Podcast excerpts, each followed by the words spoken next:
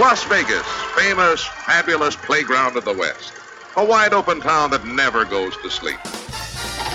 Vegas! Vegas, baby, Vegas! You're either in or you're out, right now. My best mates are going to Las Vegas this weekend. I'm told it's incredible. Las Vegas, here we go!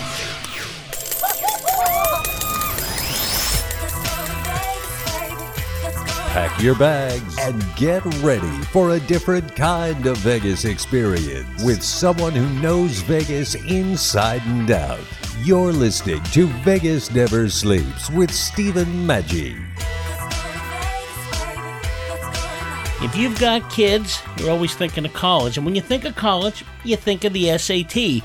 Now, while some people will tell you it's not as important as it used to be, that isn't true, particularly if you're looking for scholarships and so forth. And anyway, it's always been a problem. I remember taking them myself, and, you know, kind of the, some of the issues you deal with. Well, we've got somebody on that's an expert on this, and she has written a new book, highly acclaimed. It's called History According to S A T, A Content Guide to S A T Reading and Writing. Her name is Doctor Elizabeth Breau, a seasoned S A T prep instructor. Now, Doc, first of all, uh, welcome to the show. We're great, glad to have you on here. So it's not just a matter of you learned what you learned in high school and then you try to put those skills in place. You're teaching another way that's better than just going through practice tests and so forth. Yes, I am. And um, basically, even though the test says that it's only t- testing your reading and writing skills, writing always has to be about something. And what I realized after teaching um, kids and um, S A T for a number of years and seeing the mistakes they made, a lot of times they made mistakes that an adult who was in the writer's original intended um, audience, there was sort of a level of background knowledge that they would have of the context of their times. But when kids come to those documents today with an education that's based on skills, instead of knowing things, content, um, the lack of context leads them to seriously misunderstand what they're reading and make a lot of really avoidable mistakes that you wouldn't get wrong if you knew your history a little. You know, and this is so true, and if anybody can think about it, you hear, like, quotes from the Bible, let's say, and if you don't know it in mm. context, it can be, a, it's a whole nother thing, so people will say, like, what, the only uh-huh. way to really know it, well, you're you're right, I mean, this comes across, how are people supposed to know things if if you're talking about a topic that you're not familiar with? Yeah, if they've never learned it, and it's written in eighteenth century English, like our country's founding documents are, you're kind of, it's kind of like wading through a swamp for for these kids because they haven't got the vocabulary, they haven't, they're not comfortable with the long, windy sentence structure, and they also have no idea what these people could possibly be talking about. But I figured if you have a basic idea what these things are saying, you can muddle your way through a whole lot better.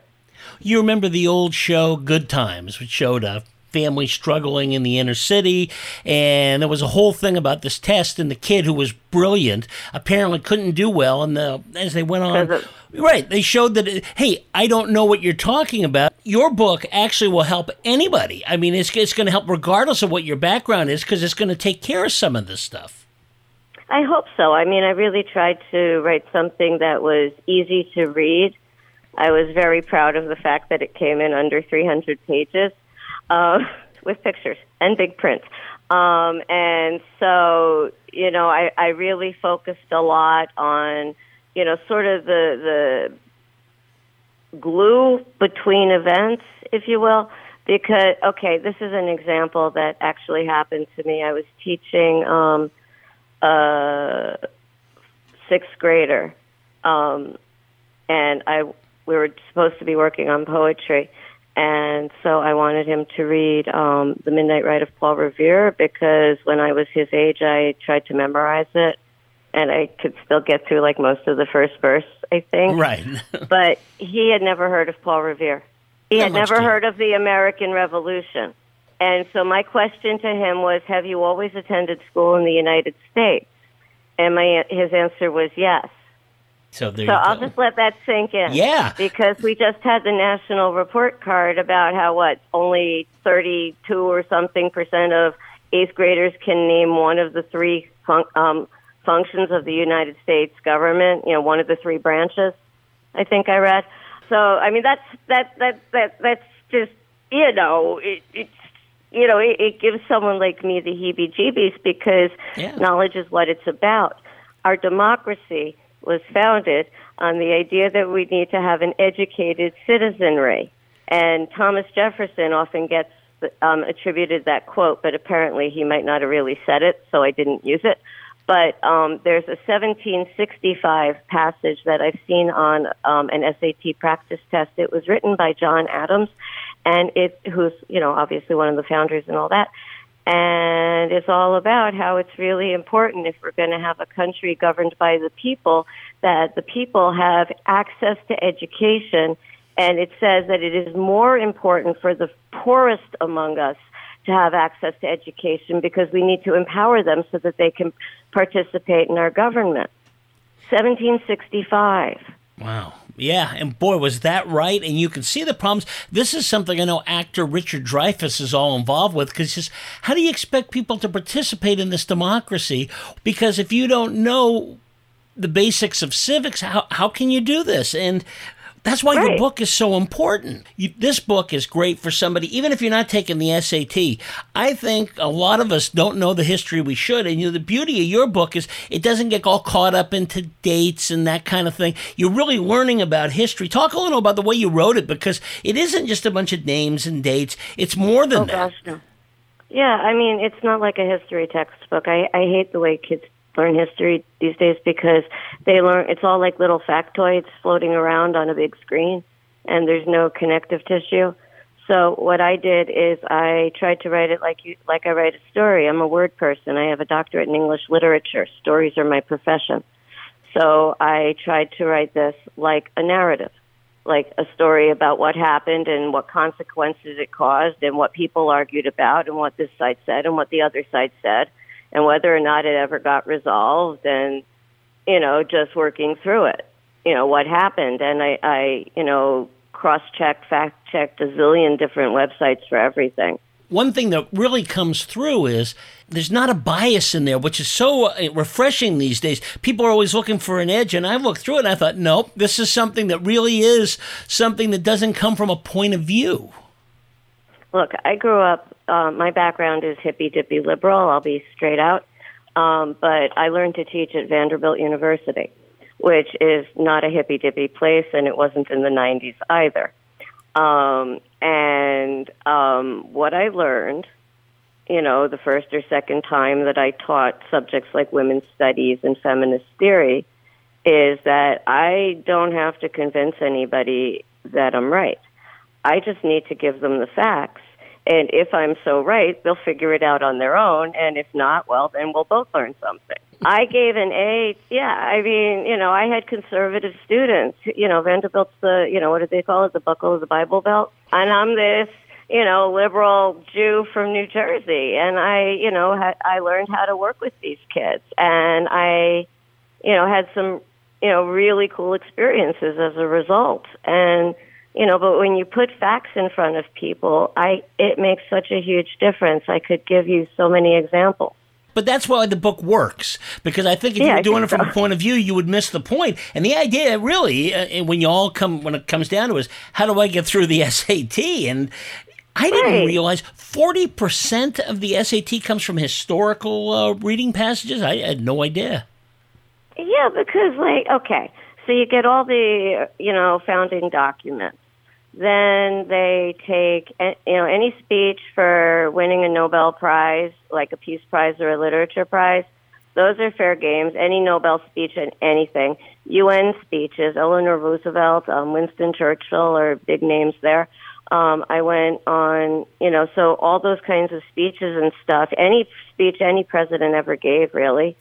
Um, unless it's really, you know, heinous or weird in some way. Right. But, you know, any serious speech. Um, but there are some presidents who get more attention than others, like J F K. Um, you know, you're going to see more J F K than you're going to see, you know, Hoover or Calvin Coolidge. Um, you know, stuff like that. But but there's also like this, this the the narrative arc is all about democracy.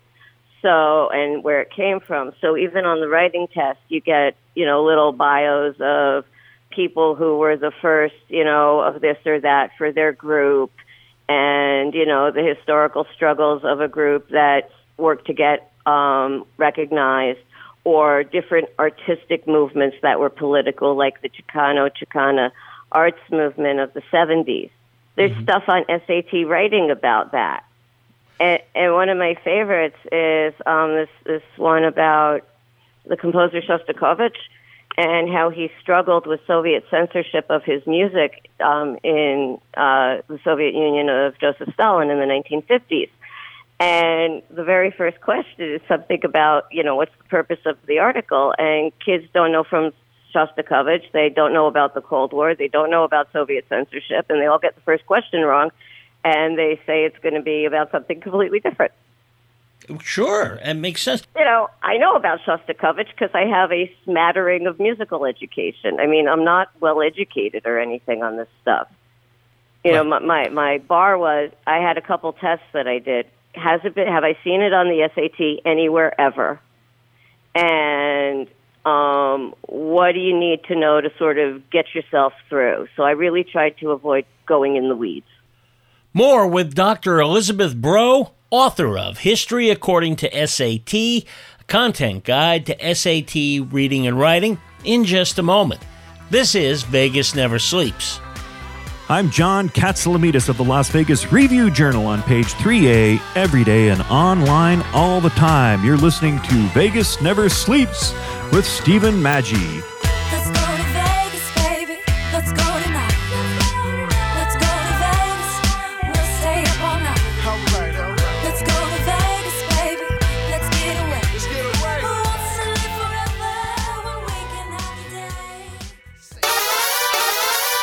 Gentle Giants Dog Food Batman. I'm Bert Ward, Robin from the Batman T V series. I was the Caped Crusader, and now I'm the Canine Crusader. After rescuing and feeding fifteen thousand five hundred dogs for twenty-three years, my wife and I created a natural, low-fat, heart-healthy, made-in-America dog food and special feeding and care program designed to help all dogs live amazingly longer, healthier, happier lives. Our dogs are living as long as twenty-seven healthy, active years. Yours can too. That's twice their normal lifespan and triple for some breeds. Would you like your dog to live as long as twenty-seven years and still be active and healthy? Gentle Giants dog food is complete nutrition for all dogs and puppies, all ages and sizes, and is different from other dog foods without the greasy coating and high fat content that can shorten your dog's life. Try our Gentle Giants life-enhancing dog food for the longer, healthier, happier life of your dog. Now you can get generic Viagra shipped to your door for about two dollars a pill. Get the same impact for less. Call Steelman Pills now and get the same blue pill for about two dollars a pill. Call now for the fifty pill special and save even more. Plus, get a free bonus. eight hundred, eight seven zero, three six zero nine. eight hundred, eight seven zero, three six zero nine. eight hundred, eight seven zero, three six zero nine. That's eight hundred, eight seven zero, three six zero nine. Have your collectibles taken over your house? Well, maybe it's time for those treasures to find a new home. Place to go is Baseball Cards and Bobbleheads, where they are always buying. If you've collected it, there's a good chance they'll buy it. No collections are too large or too small. Call Baseball Cards and Bobbleheads at three one zero, five three four, four one eight zero or text them pictures of your collection. That number again is three one zero, five three four, four one eight zero. Are you tired of high cable T V rates? Sign up for Dish today and get a five hundred dollars bonus offer while supplies last. Plus, lock in your price for two years guaranteed. Call All American Dish, your Dish authorized retailer now. eight hundred, three four four, two zero six six. eight hundred, three four four, two zero six six. That's eight hundred, three four four, two zero six six. Offers require credit qualification, twenty-four month commitment, early termination fee, and e-auto pay. Restrictions apply. Call for details. You're listening to Vegas Never Sleeps with Steven Maggi. We are talking with Doctor Elizabeth Breau, author of History According to S A T, a content guide to S A T reading and writing. This is Vegas Never Sleeps. Well, you know, and when I received your book, I kind of looked at it. My first glance, I was going to say, well, I don't want to talk about this. I mean, everybody knows those books. You know, everybody knows the whole thing, like how to go, th- how to the different ways to watch your time and, you know, don't answer questions. You know, just go through and answer the questions, you know, first and all that stuff. But yours was completely different, which was really cool. It got away from that whole idea of uh, test skills. You can learn that stuff in fifteen minutes, really, if you just do some basic research. The stuff you're saying well, is going to really help you. Well, also, if you know it, you don't need any skills. Right. You just don't.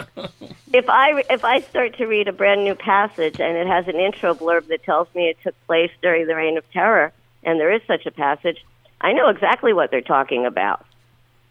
I have tenth and eleventh grade students who go, and I say, have you heard of the French Revolution? And they go, um, I think so. So you sigh, so then you explain it, and then they get it. Your book brings up a point. When you think about it, you go through it, and you think about it, and, of course, if you're using it to get through the S A T, it's going to help you tremendously. But it also says something about our education system, and you kind of hinted at that. There's a, a bit of a problem. They expect you to kind of know that, but they don't teach it. I mean, this kind of talks to some of the basic problems in education. Mm-hmm. Yeah, I, I think so. I'm, I'm planning to do a second edition that takes out the test and just does sort of like what I, I thought I'd gear it to the educational standards that we have for high school seniors. But just take the test out, but make it, you know, something that's going to be accessible to, you know, the average high school graduate. It's a great idea, and it kind of, that's another thing, as I went through this, even if you're not going to go to college, and you're, you know, but you want to have a quality high school education, which uh, for a number of years this type of uh, history was taught, I think it's a great thing to come out with, with that uh, diploma that really means something. It's going to help you in your entire life. I think so. I think it's important to know about things, to, so because if you don't know what's happened already, you don't understand the conversation that we have today. A really good example is the H I V AIDS epidemic, you know, in the eighties when it was all first happening and it was horrible and, you know, lots of people were dying and all this kind of stuff.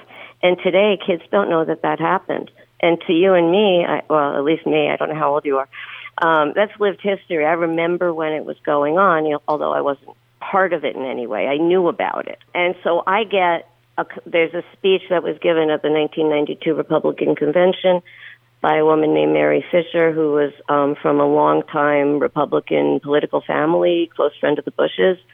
Um, and she was H I V positive. And she gave a speech at um, the first George Bush's reelection. Um, for the R N C, so it was on national T V, and the goal of the speech was to portray him as a compassionate conservative, and I remember that buzzword in that campaign.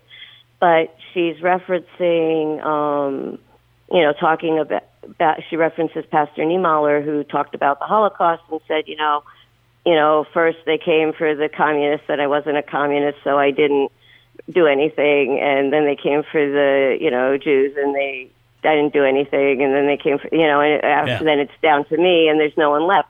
And she's using that model for, for um, H I V AIDS, and she's saying that, you know, if you think this doesn't affect you, you're wrong. Here I am, a straight, white, married woman, and I'm H I V positive, and I have a um, I, an African-American baby who is also H I V positive. So you're like, okay.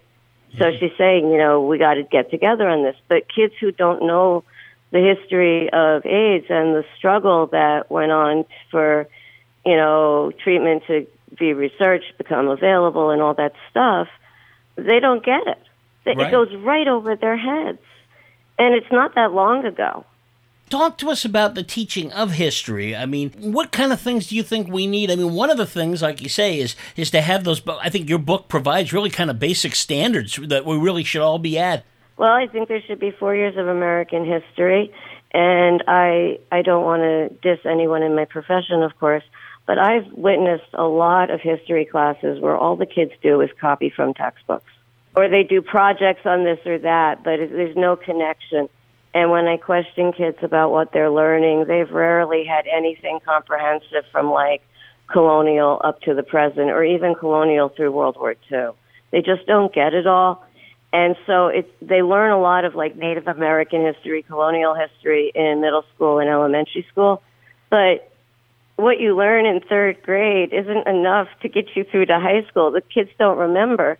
And then we have all the kids here who are first generation Americans, and maybe they, you know, their parents didn't study this stuff. They don't know it. And so they don't pick it up in the atmosphere. You know, they just don't know it.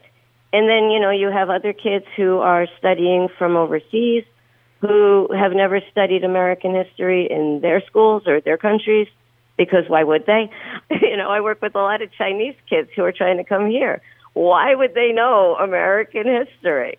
What I noticed when I looked at my daughter's uh, when she when she was in high school, and I go through the textbook, and it, it, there was nothing wrong in the textbook except there was like only one page about World War Two, mm. and I'm thinking, wow, mm. World mm. War Two was a big mm. deal, mm. you know? And how it came about and so forth. And you know the, the old saying about if you don't know history, you're gonna you're doomed to repeat it. And there is a little truth to that. I think it's so important. I know visiting the Holocaust Museum, I I always give money to that because I think it's just so important. It should be so easy oh, for yeah. people to just forget about it. And you can't. You can't forget about that. That you know, I mean, that's, that should be essential. Everybody needs to know that. Right. No, you're, you're absolutely right. And I'm really, you know, my passion is that people should know things. You know, I try and teach kids um, to write essays, and I try and get them to have opinions, and they don't want to do that. And they don't have any ideas, or if they have an opinion, they don't know any facts to back it up. So it's very difficult to teach in this sort of content-free zone. I think what the book does more than anything else is to teach you reading comprehension is so tied in with context, and you got to yeah. have that context, right? And that's why it really is sort of an unfair test in that regard, because you do need to have the context in order to apply the skills that you learn and so forth. Well, sure, if we had a national history curriculum that everybody studied, it would be fine. But there's no agreement on what anybody should know. It's like, no, we have to have some kind of agreement on a master narrative. And, you know, that, yeah, there are these basic events. I think we also need to understand that every generation, you know, we learn more. So that sometimes causes us to rethink our earlier understandings and retellings of history. That's why you don't go read history books that are fifty years old. They're out of date. So I think it's very important for us to have some sort of national, you know, agreement about this is our history, this is our trajectory, and we might not always be thrilled with it, but this is what we got and this is what we need to know about. So how do you keep politics out of it? Because obviously, you know, we can get ten people, five feel one way, five feel another, their sides being left out, their sides being emphasized, what have you. How do you get to that? Because I agree with you, and I think you can have those discussions. In fact, I think those discussions are real positive, but first you got to have some sort of a baseline. Right, and I think we're really stumbling over that right now. I, I'm not sure that I have really smart answers. Um, I try to put in, um, think about it from a kid's perspective, you know, on some of our sort of culture war issues. You know, um, just as a teacher and someone who cares about kids, I sort of feel like if a kid sees the world this way, you know, I might not agree with it, but I have to at least honor it because so many kids are struggling with deep-seated identity issues and needing to be recognized. Well, this book is great. You're going to love it, especially if you've got somebody that's going to take the S A T or you're going to take the S A T. You want to get it. It's called History According to S A T, a content guide to S A T reading and writing. Don't let the title fool you. It's really fun and entertaining. It's, our guest is the author, Doctor Elizabeth Breau. Doc, how do we get the book? You can order it on Amazon, or you can get it through my website, which is history according to S A T dot com. And um, my email is elizabeth dot breau at gmail dot com. And you spell Breau, B R E A U. So it's not B R O, it's B R E A U. Doc, thanks so much. We enjoyed having you on. Thank you for having me. Take care. Please follow Vegas Never Sleeps on all social media platforms, including Twitter, Facebook, and Instagram. Thanks for listening today. This is Steven Maggi reminding you, Vegas never sleeps. Las Vegas, here we go! Let's go to Vegas, baby. Let's go tonight. Let's go to Vegas. We'll stay up all night. All right, all right. Let's go to Vegas, baby. Let's get away. Let's get away. And now, another film rental discovery. Welcome to the Indie Film Minute. While many movies have lasting cultural impact, it's rare to see one that transcends the screen and directly affects someone's life. Errol Morris's fiercely entertaining nineteen eighty-eight documentary, The Thin Blue Line, is one of those special films. This award-winning true crime drama explores the story of Randall Dale Adams, who in nineteen seventy-six allegedly had murdered Dallas police officer Robert Wood. Eleven years later, the film's thorough examination of the facts, consisting both of extensive interviews with witnesses and dramatic recreations of the crime itself, reveals that Adams's murder charge is potentially invalid.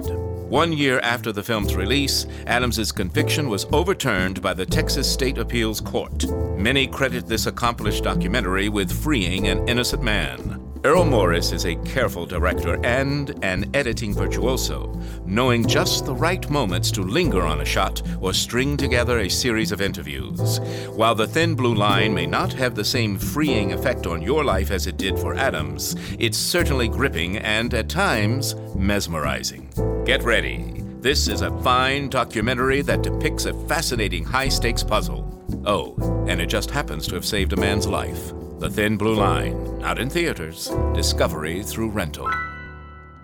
Do you have Medicare and do you use a C PAP machine? This is a national healthcare alert regarding your C PAP supplies. Using a clean C PAP mask and clean supplies is important to staying healthy. The best way to make sure your C PAP equipment is clean is to get new supplies. If you have Medicare, we have great news. Medicare will pay for you to have new clean supplies every ninety days. We'll even do all the paperwork for you to make sure that there's little to no out-of-pocket cost to you. And you don't even have to leave your home. We provide free in-home delivery. So if you're a C PAP user and you have Medicare, staying healthy with new C PAP equipment is easy. Just make this free phone call right now to get started. Sponsored by Specialty Medical. eight hundred, eight nine six, seven oh one two. eight hundred, eight nine six, seven oh one two. eight hundred, eight nine six, seven oh one two. That's eight hundred, eight nine six, seven oh one two.